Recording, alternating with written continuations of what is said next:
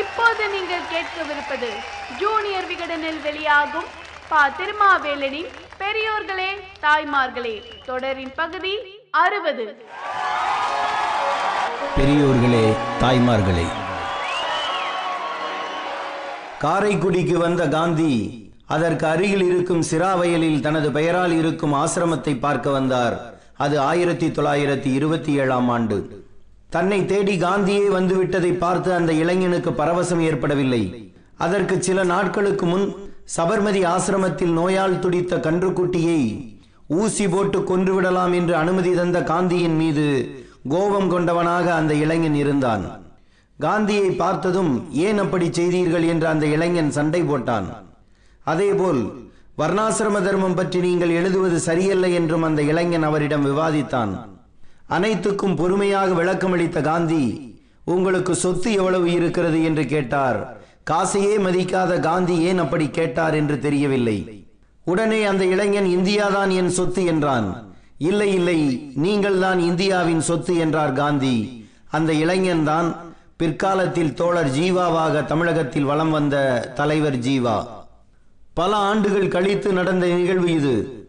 ஒரு பள்ளி திறப்பு விழாவுக்காக வந்த முதலமைச்சர் காமராஜர் அன்றைய செங்கல்பட்டு ஆட்சியர் கா. திரவியத்துடன் ஜீவாவின் குடிசைக்கு வந்தார். எவ்வளவு நாளைக்கு இதே குடிசையில் இருப்பது என்று கேட்டார் முதலமைச்சர் காமராஜர். மக்களெல்லாம் மாடி வீட்டில் வாழும்போது நானும் மாடி வீட்டில் வாழ்வேன் என்றார் ஜீவா. சிரித்து கொண்டே முதலமைச்சர் பக்கத்தில் இருக்கும் பள்ளிக்கூடம் திறக்க வந்தேன், என்னோடு நீங்களும் வாருங்கள் என்று அழைத்தார். நீங்க முன்னால போங்க, நான் வர்றேன் என்றார் ஜீவா. ஏன் என்னோடு வந்தால் என்ன, கார்ல வாங்க என்றார் முதல்வர். வேட்டியும் சட்டையும் கொடியில் காயுது, காய்ந்ததும் எடுத்து போட்டு வர்றேன் என்றார் ஜீவா. காந்தி ஏன் இந்தியாவின் சொத்து என்று ஜீவாவை சொன்னார் என்று தெரிகிறதா? காந்தி பார்த்ததற்கும் காமராஜர் பார்ப்பதற்கும் இடையில் 35 ஆண்டுகள் கடந்துவிட்டன. பல்வேறு அரசியல் இயக்கங்களில் பயணித்த ஜீவா 5 ஆண்டு காலம் சட்டமன்ற உறுப்பினராக இருந்துவிட்டார். ஆனாலும் அவர் சொத்து 2 கதர் வேட்டிகள், 2 கதர் சட்டைகள், ஒரு தோல்பை, காலில் ரப்பர் செருப்பு, இடது காதில் காது கேட்கும் கருவி, இவ்வளவுதான். தோழர்கள் சேர்ந்து ஒரு டேப் ரிகார்டரை வாங்கி கொடுத்தார்கள். அதனை பாவலர் வரதராஜனுக்கு கொடுத்து விட்டார். அந்த பாவலர் வரதராஜன் தான் இசைஞானி இளையராஜாவின் அண்ணன். படித்து முடித்ததும் புத்தகங்களை கூட மற்ற தோழர்களுக்கு கொடுத்து விடுவார் ஜீவா. புத்தகம் சேர்ப்பதையும் சொத்து சேர்ப்பதாக நினைத்திருப்பார் போல அந்த தோழர். ரயிலில் இறங்கி வேகாத வெயிலில் வீட்டுக்கு நடந்து போனார் ஜீவா. கையில் கனமான பையும் இருந்தது. எதிரே வந்த தோழர் ஒருவர் வெயிலாக இருக்கிறதே, பஸ்ஸில் போகக்கூடாதா என்றார். பஸ்ஸில் போக காசு இல்லை என்றார் ஜீவா. எங்கே போய்விட்டு வருகிறீர்கள் என்று அந்த தோழர் கேட்டார். கட்சிக்கு நிதி திரட்டி வருகிறேன், இந்த பையில் நிதி இருக்கிறது என்றார் ஜீவா. இவ்வளவு காசு வைத்துக் கொண்டு நடந்து போகிறீர்களே என்றார் அந்த தோழர். இது கட்சிக்காக தொண்டர்கள் கொடுத்த நிதி, இதை சொந்த செலவுக்காக எடுக்கக்கூடாது இல்லையா என்று திருப்பி கேட்டார் ஜீவா. அதனால் தான் எம். ஆர். ராதா தமிழ்நாட்டு அரசியல்வாதிகளில் ஜீவா ஒரு ஒரிஜினல் அரசியல்வாதி என்று சொன்னார். அரசியலுக்கு எவன் போனாலும் கெட்டுப்போவான் என்ற பெரியாரின் விதிக்கு விலக்காக இருந்த ஒரு சில ஜீவன்களில் ஜீவாவும் ஒருவர். ஜீவாவை போல கட்சி மாறியவர்கள் எவரும் இருக்க முடியாது. காங்கிரஸ்காரராக இருந்து காந்தி ஆசிரமம் கண்ட ஜீவானந்தம் தனித்தமிழ் இயக்க பற்றாளராக மாறி தனது பெயரை உயிரின்பன் என மாற்றிக்கொண்டார். காந்தியத்தின் வர்ணாசிரம ஆதரவு இருப்பதாக குற்றம் சாட்டி சுயமரியாதை இயக்கத்தில் இணைந்தார். பொருளாதார விடுதலை மற்றும் நாட்டு விடுதலையில் பெரியார் அக்கறை செலுத்தவில்லை என்று கூறி சுயமரியாதை சமதர்ம கட்சியை தொடங்கினார். அதற்காக காங்கிரஸ் தொடர்பை விட்டுவிடவில்லை. 1932இல் காங்கிரஸ்காரராக சிறைக்குள் போனவர் பகத்சிங்கின் நண்பர்களான பூதகேஸ்வர தத், குந்தர்லால் ஆகியோரின் நட்பு காரணமாக கம்யூனிஸ்ட் ஆகி வெளியே வந்தார். கம்யூனிஸ்ட் கட்சி தடை செய்யப்பட்டதும் காங்கிரஸ் சோசியலிச கட்சியுடன் தன்னை இணைத்துக் கொண்டார். அதிலும் முழு உடன்பாடு இல்லாததால் சுயமரியாதை சோசியலிஸ்ட் கட்சியை உருவாக்கினார். பின்னர் தமிழ்நாடு காங்கிரஸ் சோசியலிஸ்ட் கட்சியில் பங்கெடுத்தார். அதன் பிறகே இந்திய கம்யூனிஸ்ட் கட்சியில் தன்னை முழுமையாக ஈடுபடுத்திக் கொண்டார். இதனை தொகுத்து பார்க்கும்போது ஜீவா ஏதோ கட்சி மாறி என்று கணிக்க தோன்றும். பிரச்சனை கட்சியில் அல்ல, கொள்கையில்.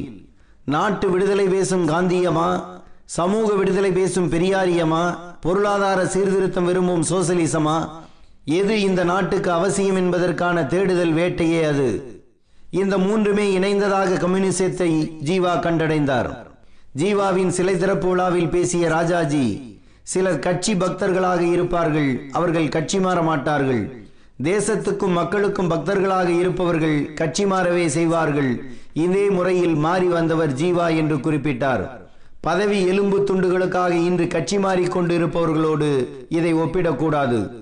ஒரு செங்கொடியும் சிறு அரிக்கேன் விளக்கும் சின்ன பெஞ்சும் ஜீவாவின் குரலும், இந்த நான்கும் தான் தமிழ்நாட்டை கம்யூனிசத்தின் பக்கம் திருப்பியது. மதுரை சிறையில் இருந்தபடியே 1952 தேர்தலில் பி. ராமமூர்த்தி போட்டியிட்டார்.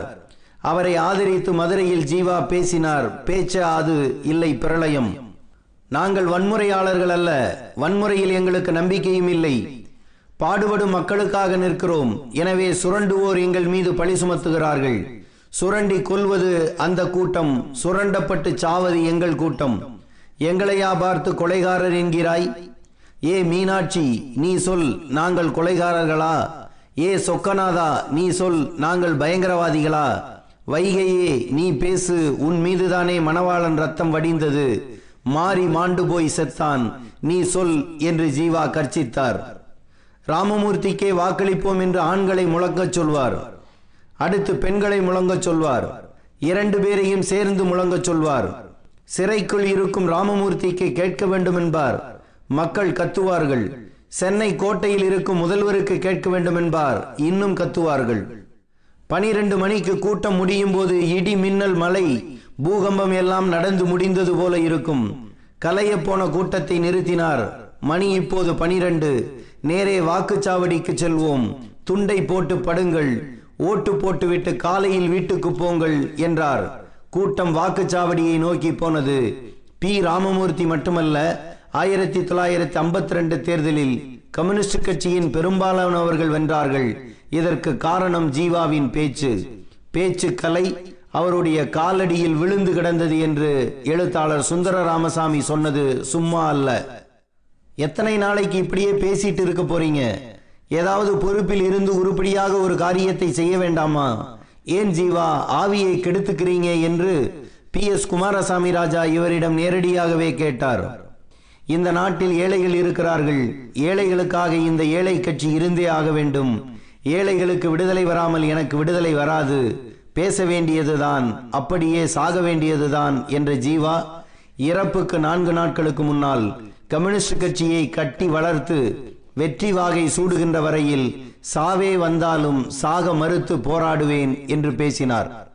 மார்க்சிஸ்ட் கம்யூனிஸ்ட் கட்சியின் தலைமை அலுவலகம் பி. ராமமூர்த்தி பெயரால் இருக்கிறது.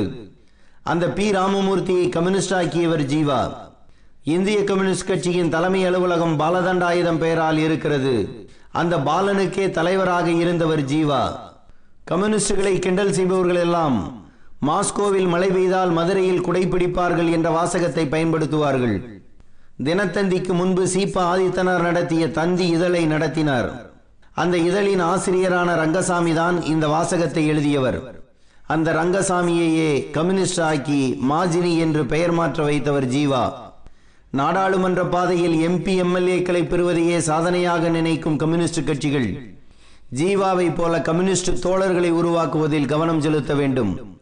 மாற்று அரசியல் என்பது மார்க்சிஸ்டுகளை லெனினிஸ்டுகளை உருவாக்குவது தானே தவிர சட்டமன்ற நாடாளுமன்றத்துக்குள் ஆட்களை அனுப்புவது அல்ல.